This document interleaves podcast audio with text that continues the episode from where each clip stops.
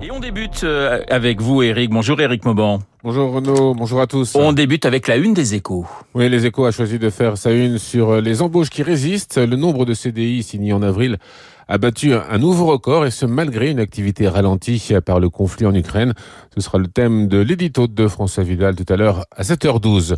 Le quotidien revient également sur Total Energy qui achète 50% du cinquième producteur américain d'énergie nouvelle, Clearway Energy Group. Et puis à lire aussi en page 24 des échos la menace que fait planer la flambée du prix des carburants sur les stations-service rurales.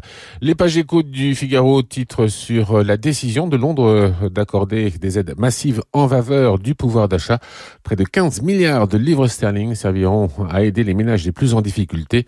Les grands acteurs du secteur de l'énergie devront mettre la main à la poche. Et puis aller aussi dans le Figaro un bilan du forum de Davos qui s'est achevé hier.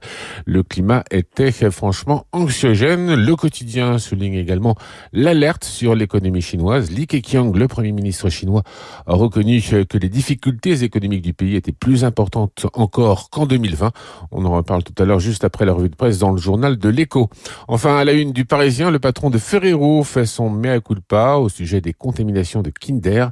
Elles ont rendu malade 81 enfants et il s'explique devant les lecteurs du Parisien.